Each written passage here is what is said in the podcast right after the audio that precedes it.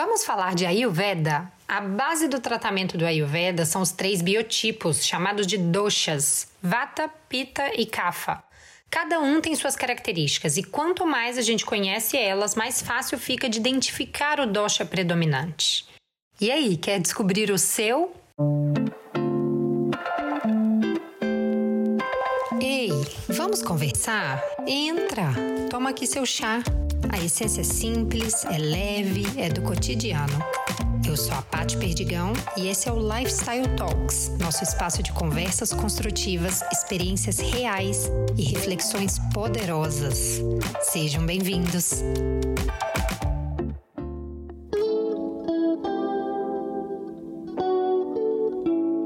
Antes de entrar em cada um dos doshas, é importante falar da relação dos doshas com a saúde e com a doença. Quando os doshas estão em equilíbrio, nós estamos saudáveis. Quando algum deles se desequilibra, surgem os sintomas, seguidos de doenças. Toda doença que você conhece hoje está relacionada com o desequilíbrio de algum dosha. De uma simples dor de cabeça a uma doença autoimune, de um ataque de raiva a uma depressão. E o Ayurveda, ele nos dá soluções individuais e personalizadas para reequilibrar esses doshas. Todos nós temos os três doshas: Vata, Pitta e Kapha, porém em quantidades diferentes, combinações únicas. E para equilibrar, eu não preciso deixar todos eles iguais, mas sim retomar a quantidade que estavam no momento do meu nascimento, o que significa meu dosha de constituição. E é isso que me encanta, a forma de olhar para o indivíduo e para cada sintoma, ao invés de generalizar as doenças e prescrever remédios iguais. Sua base de comparação vai ser sempre você mesmo. Então fica claro que o que é bom para você pode não ser bom para mim, não é mesmo? Mesmo se o mundo inteiro está dizendo que aquilo ali é considerado saudável, pode não ser. Agora que eu já te apresentei um pouquinho do Ayurveda, vou te apresentar os três doshas, começando pelo Vata. O Vata é ar e éter. Então, quando a gente olha para essa combinação, a gente enxerga movimento. No ar tudo se move, né? Os vatinhas são geralmente agitados. Em essência, são pessoas magras, altas ou muito baixas, com a pele mais seca, ar. Sentem muito mais frio e suas mãos e pés costumam estar gelados. Andam rápido, falam muito, se mexem constantemente. Gostam de mudança e da falta de rotina. O ponto forte do Vata é que ele é muito curioso, eles aprendem rápido, sabem de tudo um pouco, são sensíveis, criativos, adoram a natureza e amam viajar. O ponto nem tão forte é que podem ser indecisos, inconstantes, acabam sendo mais frios. Eles têm também uma dificuldade maior de planejamento, de organização. Em desequilíbrio, eles podem ter a saúde frágil. É comum a gente ver nos vatas problemas de má absorção de alimentos, prisão de ventre, gases quando estão em desequilíbrio. Na parte mais emocional, eles tendem a sentir ansiedade, medo, que muitas vezes geram insônia. Memória fica mais falha, e se esse desequilíbrio permanece por muito tempo, podem chegar a ter doenças do sistema nervoso, que são doenças vatas, como Parkinson, Alzheimer, entre outras. Todos nós, independente da quantidade de vata que a gente tem na Constituição, a gente passa por momentos vata da vida. Tem algumas cidades, por exemplo, com características vata que são mais frias e secas que intensificam o vata. Se a pessoa já é vata, ela pode se desequilibrar. Tem estações do ano, por exemplo, outono no Brasil, que é frio e seco, que também pode desequilibrar um vata. E a fase da vida. A fase da vida regida por vata é a terceira idade. Então, na terceira idade, pessoas que já são vatas tendem a sentir é, uma, um agravamento maior no dosha vata.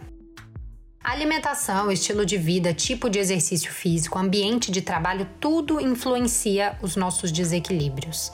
Então, uma pessoa que já é vata, comendo salada e frango, né, uma comida seca, tomando bebida gelada, estimulante, café, por exemplo, e fazendo atividades que acelerem ainda mais, essas pessoas podem ter mais chances de se desequilibrar. Agora vamos falar do pita. O pita é combustão, é realização. Eles são geralmente competitivos. Em essência, fisicamente são pessoas medianas, com facilidade de ganhar músculo, peso estável. Os olhos de Pita já entregam, eles são brilhantes, de olhar profundo e desafiador.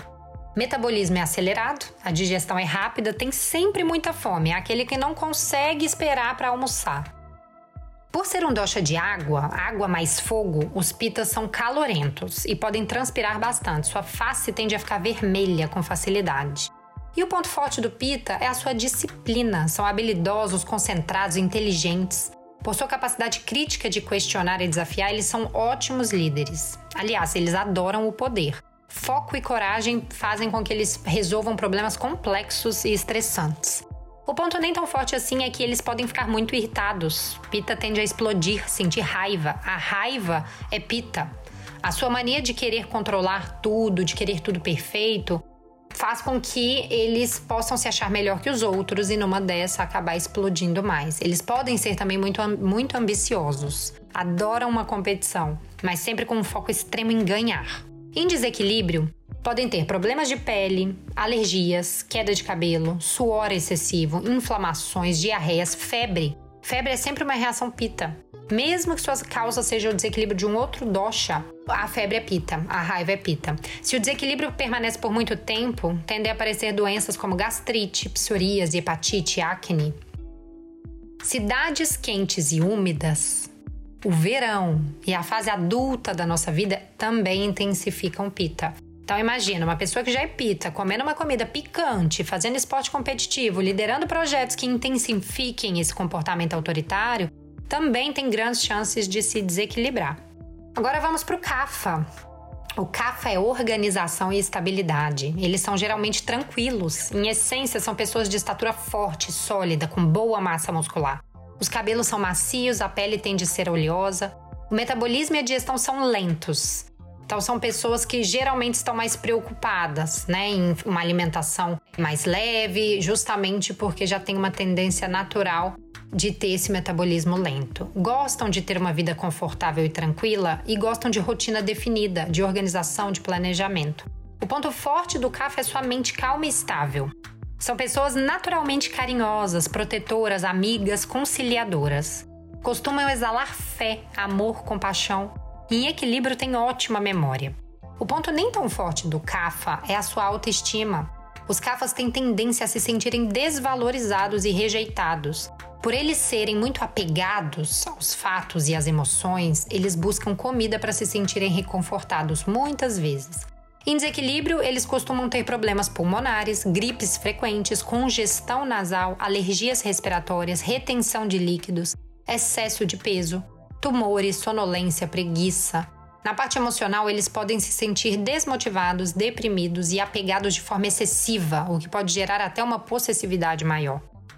E aí, quando a gente fala do, das cidades frias e úmidas, elas também aumentam CAFA. O inverno no Brasil, por exemplo, também, por ser uma estação fria e úmida, aumenta CAFA. E a fase de vida marcada por CAF é a infância. Percebe agora por que, que as crianças tendem a ter tanto muco, tantas alergias respiratórias? E aí, conhecendo um pouquinho mais de Vata, Pita e Kapha, você já descobriu o seu?